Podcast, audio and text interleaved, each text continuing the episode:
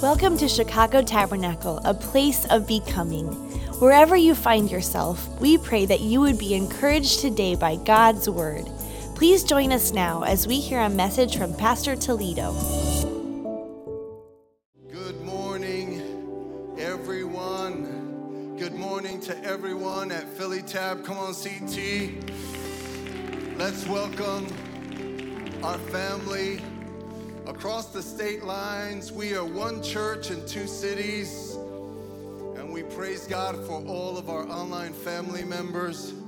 It is a slightly chilly day in Chicago, and for sure, anyone that's here, hasn't it been a powerful time in the presence of the Lord here? Come on, put your hands together.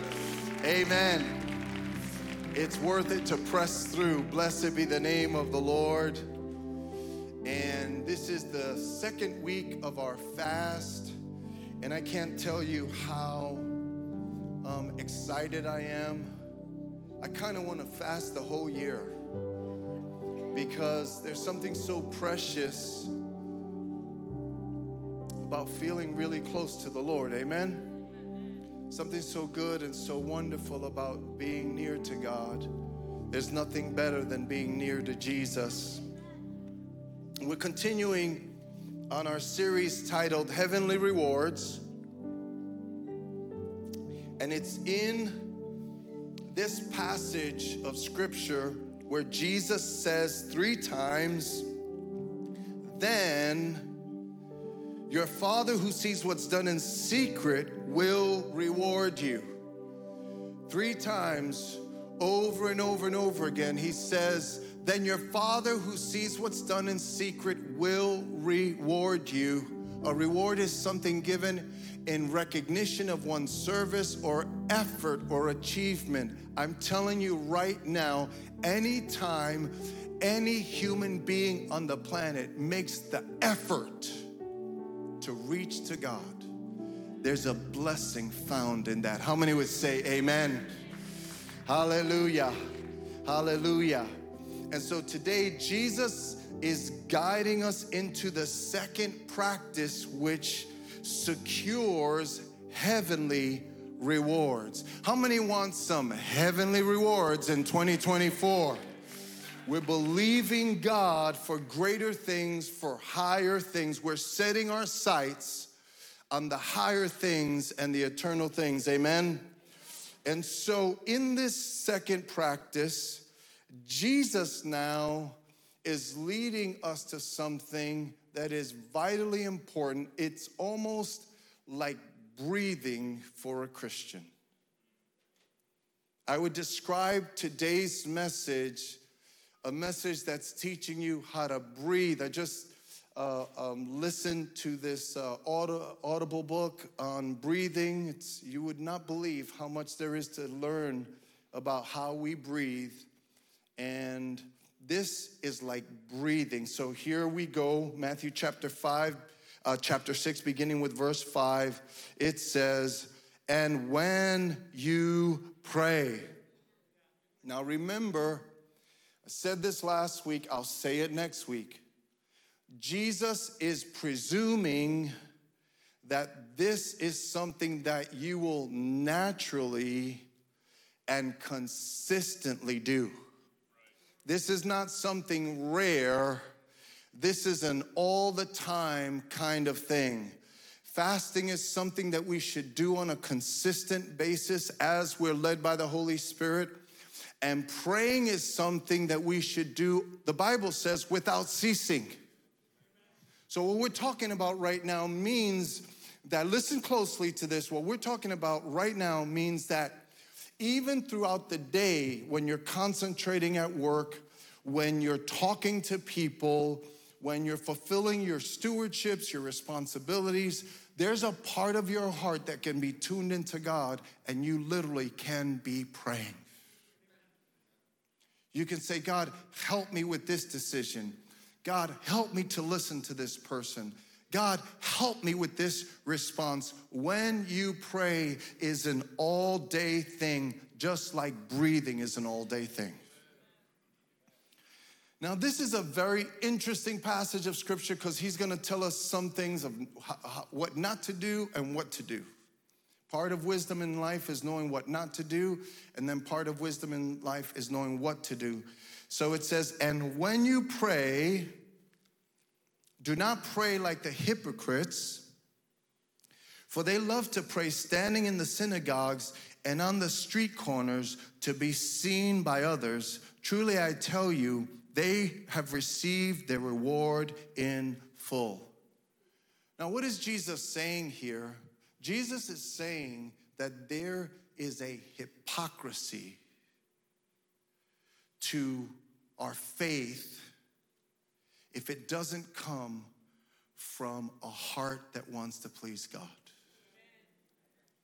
In other words, uh, um, it's possible to say, well, we go to church because it's what you're supposed to do and it looks right and it's just kind of what you do. There's a hypocrisy to that if it doesn't mean that when you come to church or when you're at home, your relationship with God is a heart to heart thing. How many would say amen? It's not about being seen, okay? It's about connecting with your Father who's actually unseen. So it says, but when you pray, so let me just say one more thing about that. So it means that if you have a faith that is more seen in public than in private, there's something very shallow about that. And so Christianity is a personal, one on one, heart connection with God kind of faith. There's no wonder that, Bi- that the Bible talks about how the church is the bride of Christ. We're supposed to love Jesus this, the way a bride loves the groom. It's that intimate, that deep. Amen? Now it says, But when you pray, go into your room, close the door, and pray to your Father who is unseen then your Father who sees what's done in secret will reward you. Again, let me highlight the fact that, you know, we say at this church over and over again privately healthy, okay? So it is impossible to be privately healthy without having a private relationship with Jesus. That's what this is talking about. There is a place, a private place between you and God that can be rich powerful and strong and amazing, and it shapes and impacts everything about your life. That's what God invites each and in. Look, in Philadelphia, no matter what you're going through, no matter how crazy your life is on the outside, there is a place every day for you and Jesus. He's just waiting for you. How many are thankful that He's waiting for us to come to meet with Him? Amen. So then it says, and when you pray, do not keep on babbling like pagans, for they think they will be heard because of their many words. Do not be like them, for the Father knows what you need before you ask Him. This then is how you should pray. Let me stop here and make a little comment about this. See, um, the more people pray, in a sense, the, the greater their faith, the more eloquent, a lot of times, the more fluid they become. And sometimes you hear someone who prays a lot, and you might say, Well, I don't want to pray because I can't pray like them, as that doesn't matter. Okay? It's not about the amount of words, it's about the heart with which you reach to God but on the flip side, we'll talk about this in a moment. On the flip side, people who pray, they pray for a while. Okay, and you're gonna we're gonna address that in, in today's text, but it's not about flowery words, it's about the force of faith flowing through your spirit to God. Okay, there's a force of faith that can get you to the place where you are interceding and pleading The priesthood of the believer. Everyone say, priesthood of the believer. If you are a believer, you are a priest in the kingdom of God. And so, um, in the beginning, this is not expected, but growing in God means that you get to the place that you start to intercede for other people.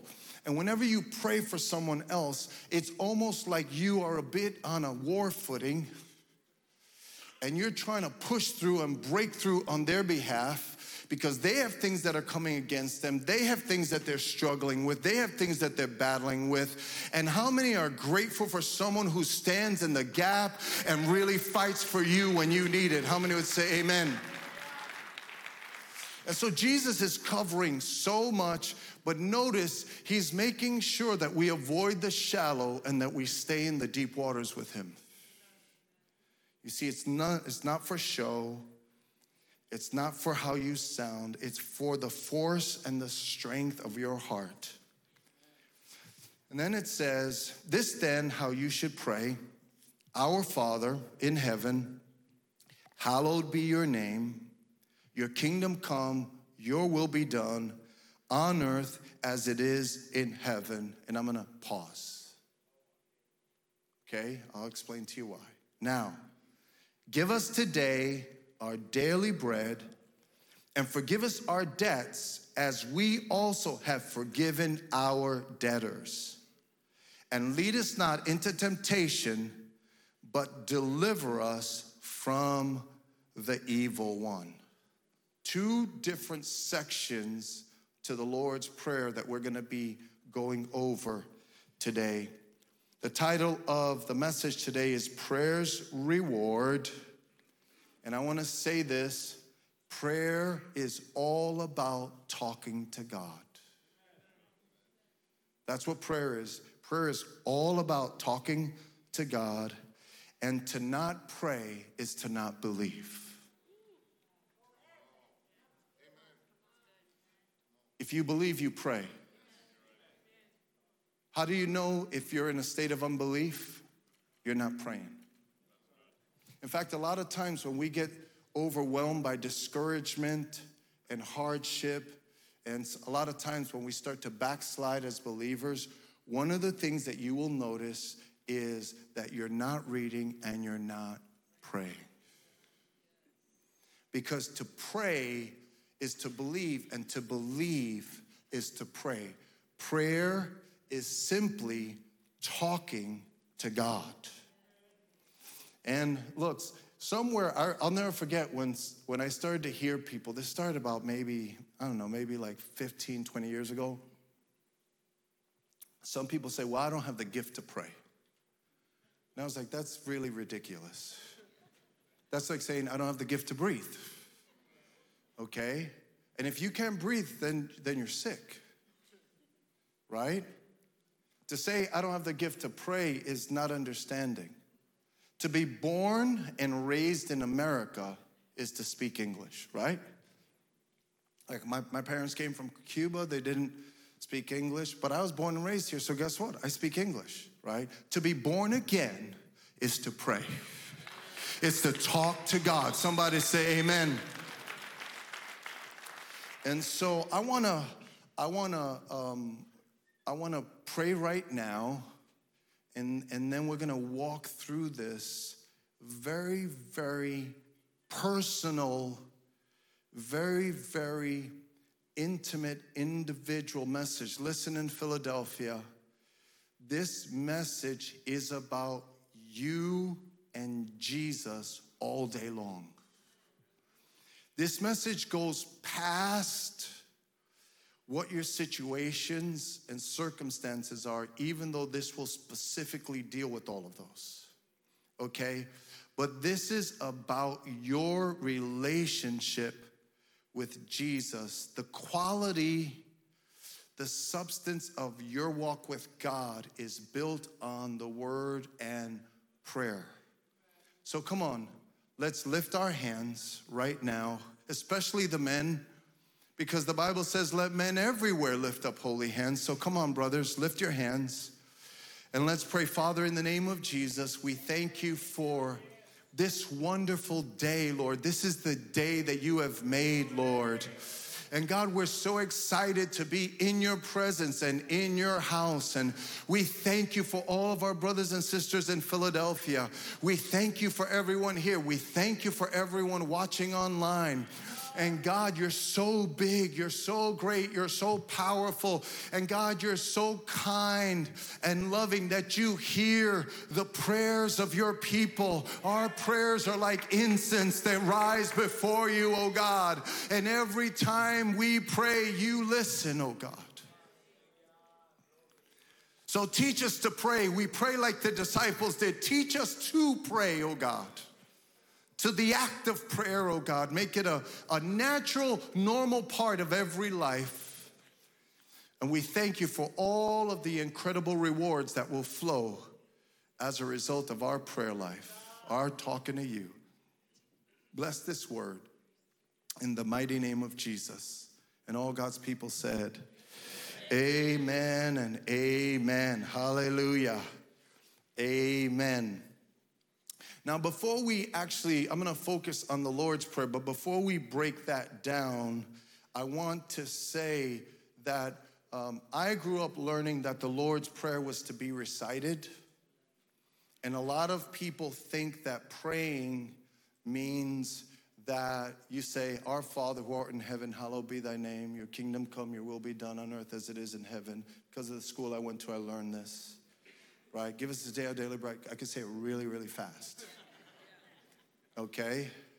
And um, and it's wonderful, always wonderful to recite the word of God. But Jesus did not give us the Lord's Prayer so that we could just recite it and then we could call that prayer.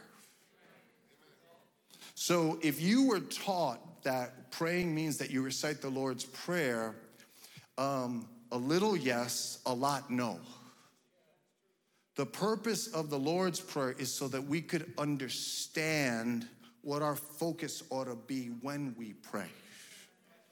Okay? And so remember, it's good to recite the Lord's Prayer, no problem, but your prayer life should be exceedingly greater than just that.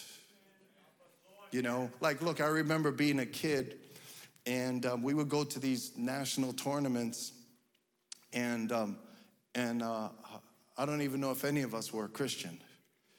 But when a national championship is on the line, everybody starts to pray.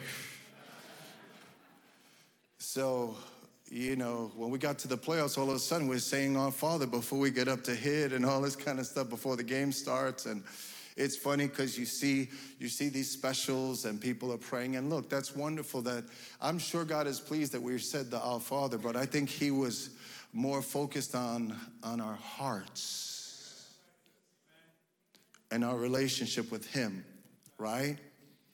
So how do i how, how well how do you prove that? That's in the bible. Well all you have to do is listen to way, the way jesus prayed. Okay? I'm to read a couple to you then i'm to put a few up Matthew 11, he said, Father, Lord of heaven and earth, I thank you because you have shown to the unlearned what you have hidden from the wise and learned. Yes, Father, this is how you were pleased to have it happen. Notice conversation. Okay, when he was raising Lazarus, he said, Father, I thank you that you have heard me.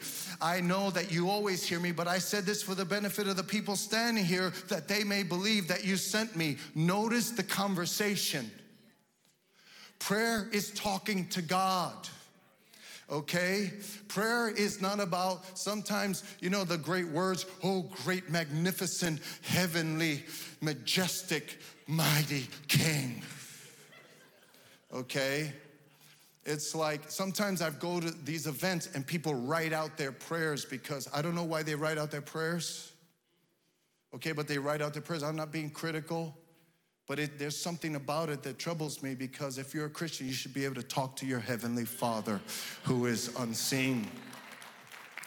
That's what Jesus did. But let me put a few up when, when, the, when it was intense for him, right? Luke 23, 34. Father, if you are willing, take this cup from me, yet not my will, but yours be done. Listen to the directness of the conversation between Jesus and the Father. How do you talk to him? Just talk to him. Tell him, like Jesus did, I can't carry this. I need you to help me this, or this is what's going on. Jesus said, Father, forgive them, for they do not know what they are doing. You will find the elements of the Lord's Prayer in Jesus talking to the Father. You see? About three in the afternoon, he cried out, My God, my God, why have you forsaken me? Father, Jesus called out in a loud voice. Some people say they don't pray out loud. Can I tell you something? If you think, some, someone say, well, God's not deaf. Well, let me tell you something about Jesus' prayer life. Okay, the Bible says during his days on the earth, Jesus offered up loud cries and tears. Depends on what it is, depends on what you're dealing with. Depends on what the what the issue is. If you're saying grace, you don't have to say, God bless this food. But if your son is in trouble, you might have to cry out to God and say, Save my son, Lord. That's real Christianity. That's the way it goes. Father, into your hands I commit my spirit. And that's why altars are powerful. That's why altars are places where we pour out our heart to God and we cry and, and we give it all to Him. And so remember, Jesus just talked to the Father. Are you talking to the Father? Did you talk to the Father this week? Do you realize that you have a heavenly Father? He's unseen but you have a Father in heaven. Did you talk to the Father? Are you talking to the Father throughout the day? In Philadelphia, are you talking to the Father? You could be a teenager and you could be talking to the Father. It's an incredible. We were in the office and and Shelly was was telling how, how old is Joshua? He, her four year old is already telling her, Mommy, Jesus is talking to me. Okay, and you might say, well, he's just a little child. No, unless you become like a little child, you won't see the kingdom of heaven. Did you hear that? You hear these kids testifying? Okay, we have to become like little kids, which I'm gonna point out in, a, in just a few moments. I was so blessed. Can I tell you something? I, I uh, um, ran into the lobby right during announcements. I looked in on the kids and when I looked in on the kids, the kids had their hands raised and they were seeking God. How many praise God for a ministry that teaches our kids to be God seekers? So, this is all about talking to the Father, and the Lord's Prayer focused, first of all, on devotion. Real prayer, the prayer that Jesus taught, the Lord's Prayer, was all about, firstly, it was about devotion, and devotion is worship. Everybody say worship. Our Father in heaven, hallowed be your name. Holy be your name. Your kingdom come, your will be done on earth as it is in heaven. Notice none of those things are about us, all of those things are about Him. When you start to pray, begin with devotion.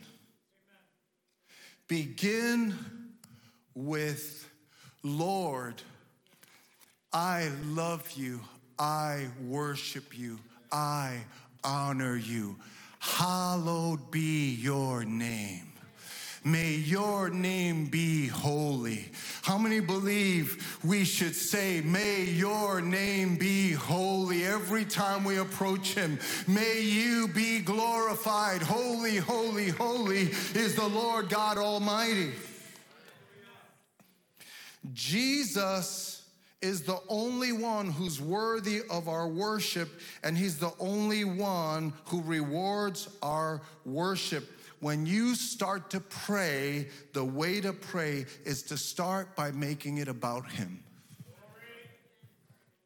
And you know, it's interesting because as a pastor, I mean, this burns in my heart as in the same way it burns in my heart for my grandkids. You know, this burns in my heart for you if you're watching online okay? This is one of the, this is like when you're thinking about the quality of spiritual life that you live, that's what's most important to us because I know that's what's most important to God, right? So, one of the biggest burdens, and a lot of times I will. I'll be praying by myself in my in my house and I'm like, God, if there was one thing that I could somehow transfer to the people, it would be that they would learn how to deeply connect with you in private. If you can just deeply connect with God in private, you have everything. You understand? Everything. If you grew up thinking that Christianity is about some kind of religion where you do this and you do that and you do this and you go to, that's not Christianity. Christianity is about every moment that you reach with your heart to the Lord. But it begins with devotion. Everybody say devotion. Devotion is such a big deal because devotion is where you actually attach to God. Okay? We attach in private and then we experience His flow in public. But devotion is where you really attach and connect to God. And without devotion, see, some people don't realize this, but they can go a long time in life. Okay, and they could read the Bible and they can go to church, but they leave out devotion. How do you know that you're leaving out devotion? You leave out devotion when there's not this great expression of love and worship. Okay? So if it's like strange to you to say, I love you, Lord like oil upon your feet, like wine for you to drink, like water from my heart. I pour my love on you. If praise is like perfume,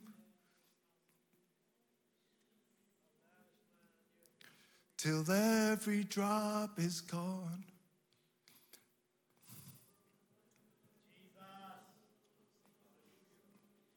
You know, I was thinking about this this week.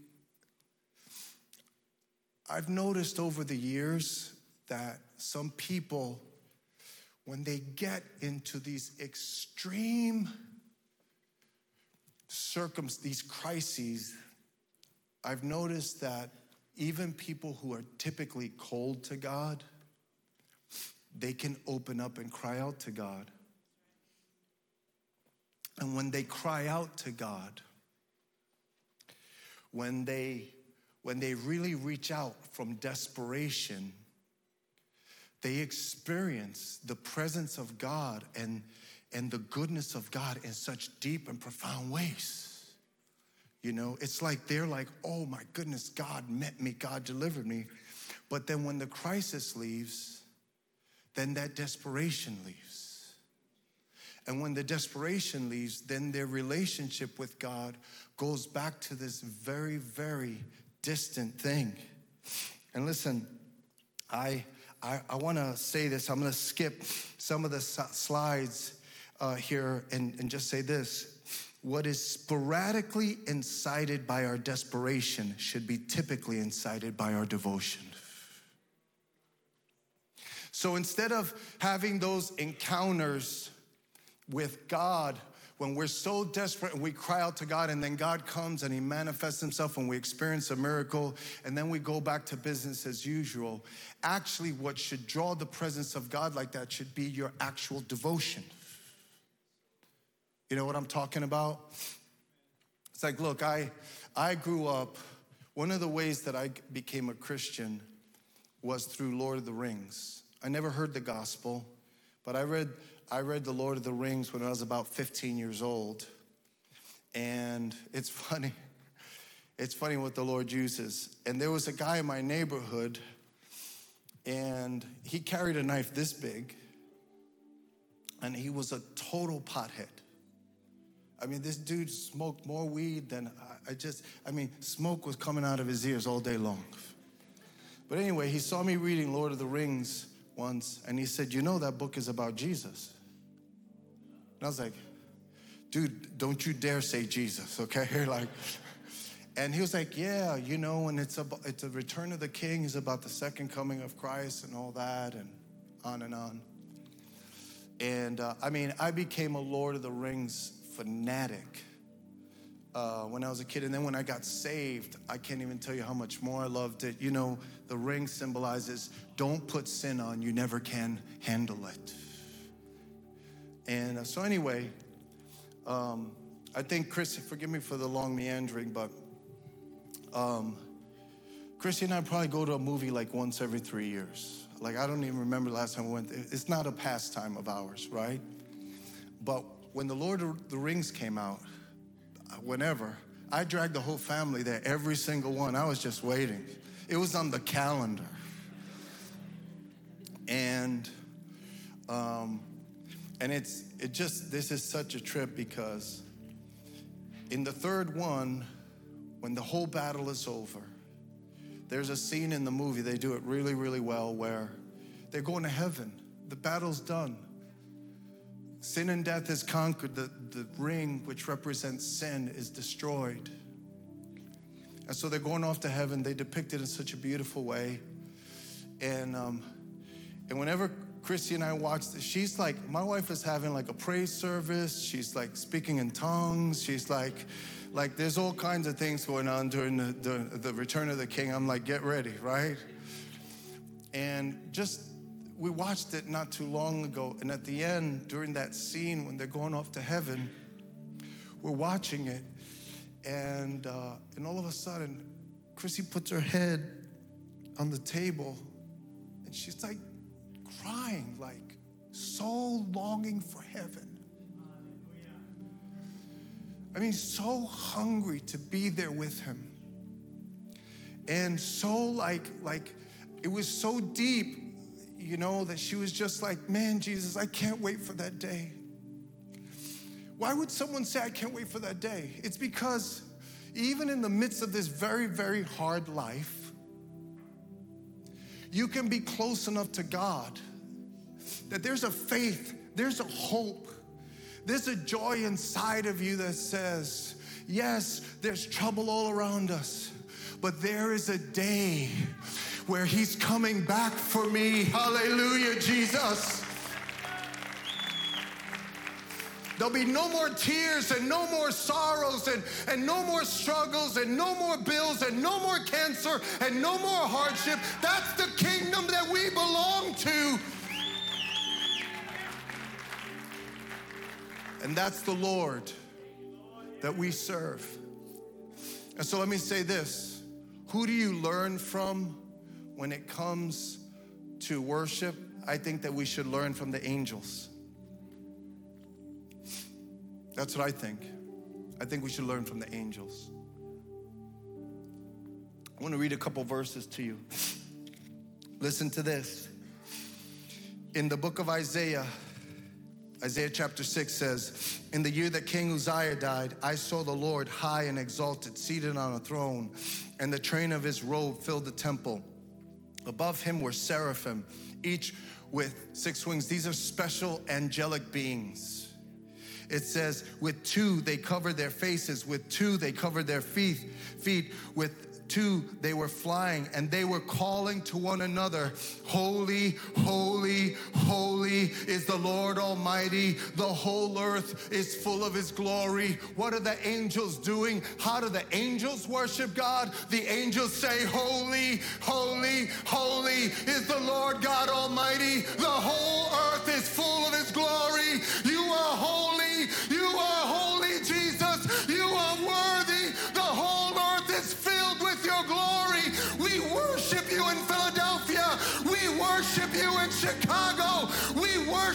from everywhere. You are worthy to be praised. Somebody put your hands together with me. Lift your voice. You are worthy, oh God. Hallelujah.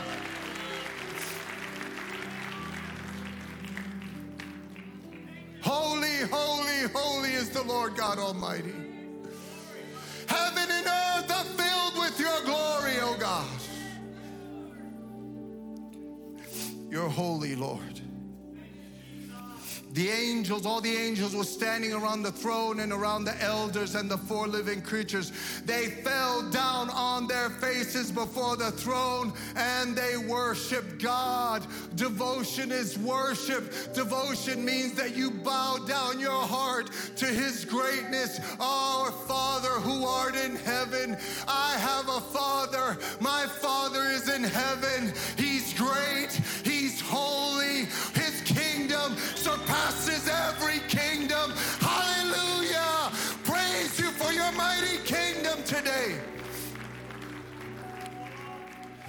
That's not fanatical. Okay? That's not fanatical. It's just true. That's not fanatical. Please teach your children the difference between worship and devotion and fanaticism. We have an obligation to teach our sons and daughters with words and with our examples. Okay? There, right now, is more celebrity worship, influencer worship, political worship, all of these different times, types of worship.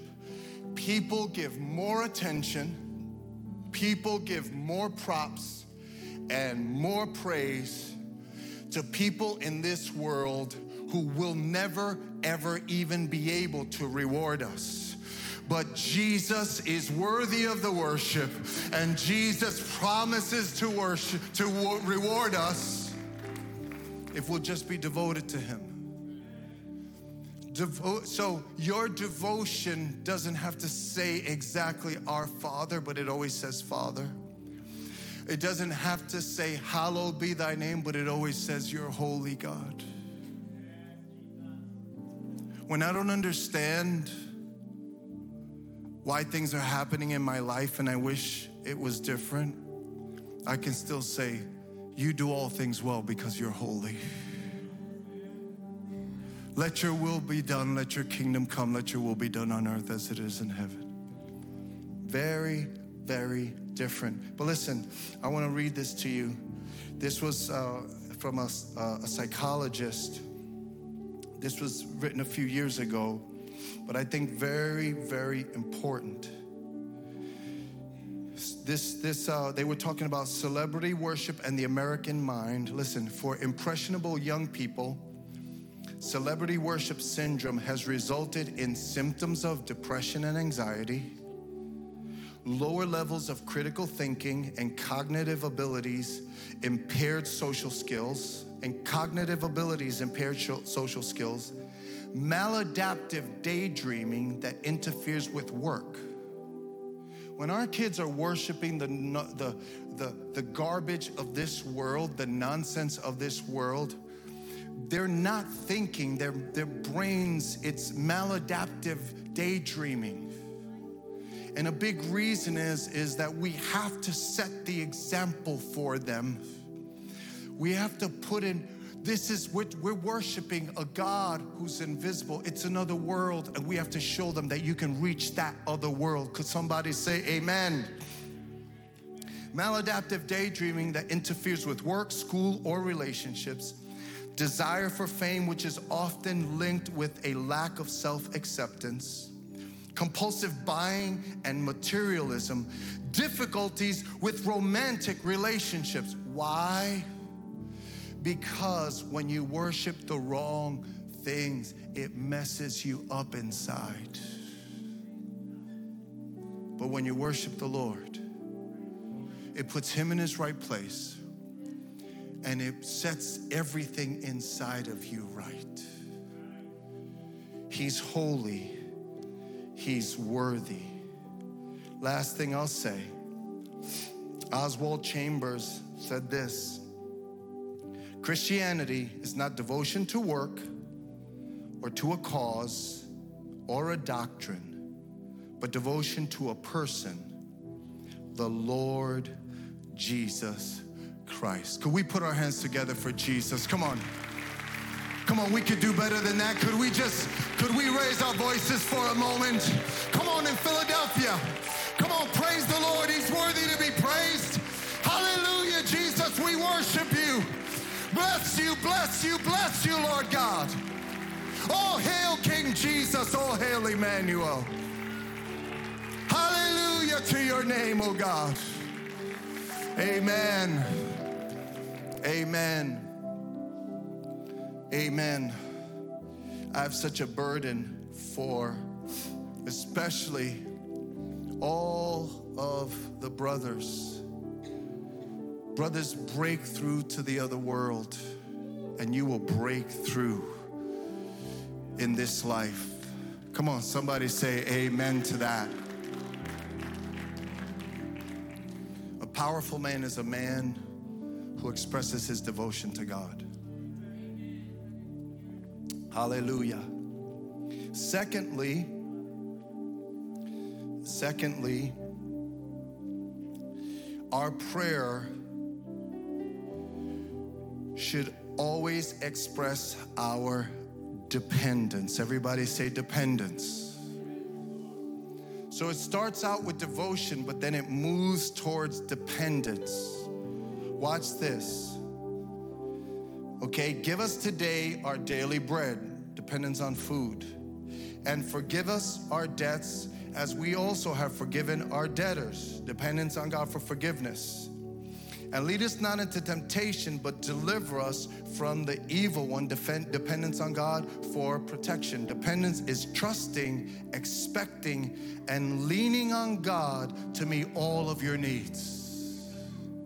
What is dependence? Okay, it's it's trusting, expecting, and leaning on God to meet all of your needs. So we talked about this a moment ago. On the planet, who are the most dependent people? Children. I heard someone say children. You know, going back to Shelly. So Shelly's my assistant, and uh, so sometimes I call her at home. She has three boys. One is a little man; he's like 15, but one is four. The other one's like two, two. And uh, anytime I call Shelly, um, uh, usually there's like a a tornado of chaos in the background. The boys are yelling and screaming and like you have no i have no idea what's going on there but yo it is it is they're going off you know? And they're playing and they're shouting. They, they i saw a video of them beating drums uh, uh, singing praise the lord oh my soul i mean there's all kinds of stuff going on in that house and there but it's so funny because in the midst of shouting and whoa all of a sudden they stop and go Mommy, mommy, mommy, can you do this? Mommy, can you do this? And we're on the phone. She's like, hold on one second. I'm talking. Mommy, I need this. Mommy, I need this. What do children do? They ask, ask, ask, ask. It's okay to be daddy, daddy, daddy, I need this. Daddy, daddy, daddy, I need this. Never get too big. Never get too strong to so that you can't go to God and say, Daddy, I need you. I need this, Lord. Because that is a privilege that is afforded to us for our whole entire life until we see Him face to face. It's one of the most natural things. And I just want to touch on this and then we're gonna we're gonna have a time of prayer. Three forms of practical dependence. First, he says, he says, give us today our daily uh, bread, which speaks to provision in general. And let me let me say this: provision is broad. Provision is whatever you need. And as I was meditating on this, here's what I want to encourage you when it comes to your prayer life. Okay?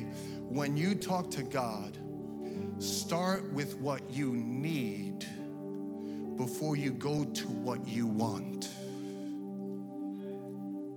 Okay, that's a good time to say amen. I should have heard you in Philly. A lot of times we jump to what we want, but we ignore what we need. But when you really ask what you need, you're asking for different things. When you pray and you ask for what you need, it's, a, it's more honest, it's more realistic, it's less materialistic, it's deeper, it's stronger. Give us this day our daily bread. Give me what I need is very, very different than give me what I want. And can I tell you something? You're gonna find the overflow of the blessing of God into what you want is found in Him meeting what you actually need.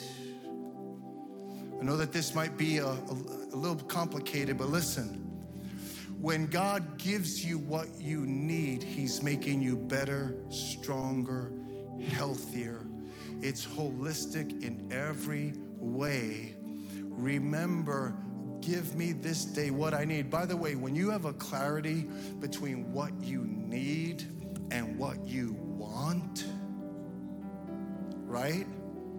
You're more relaxed.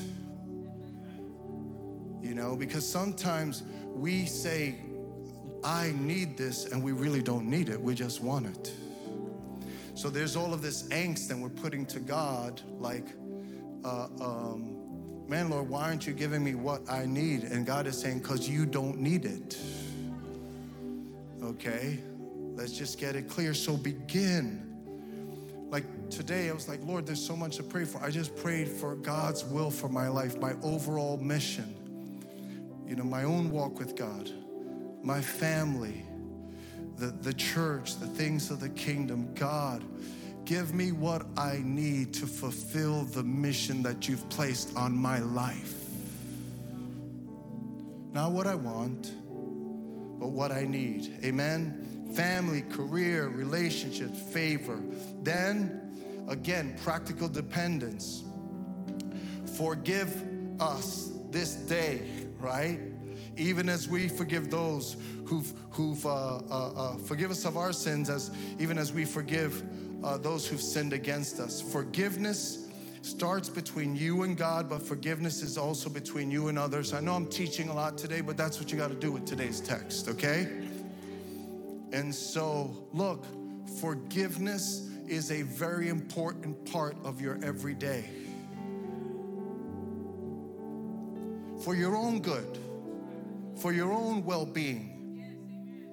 Okay? And look, it's it's easy to ask God for forgiveness. Sometimes it's a lot harder to forgive people. But they they go together. How many know that they run together? How do you know you need to ask God uh, uh, to help you to forgive someone? Here's how you know. If you cycle in your mind about that person in the negative, then you need to pray, God, help me to forgive them. Because your mind should not be preoccupied with what they did or where they are or what they're doing. You just need to let it go. Everybody say, let it go in the name of Jesus. And when you pray, part of what you're doing is you're saying, God, forgive me even as I forgive them. When you ask for forgiveness, you're depending upon God to be the judge instead of you being the judge. Then here's the last thing, and we'll close. Go back and listen to the sermon. There's a lot of notes here today. The last thing it says, and lead us not into temptation and deliver us from evil.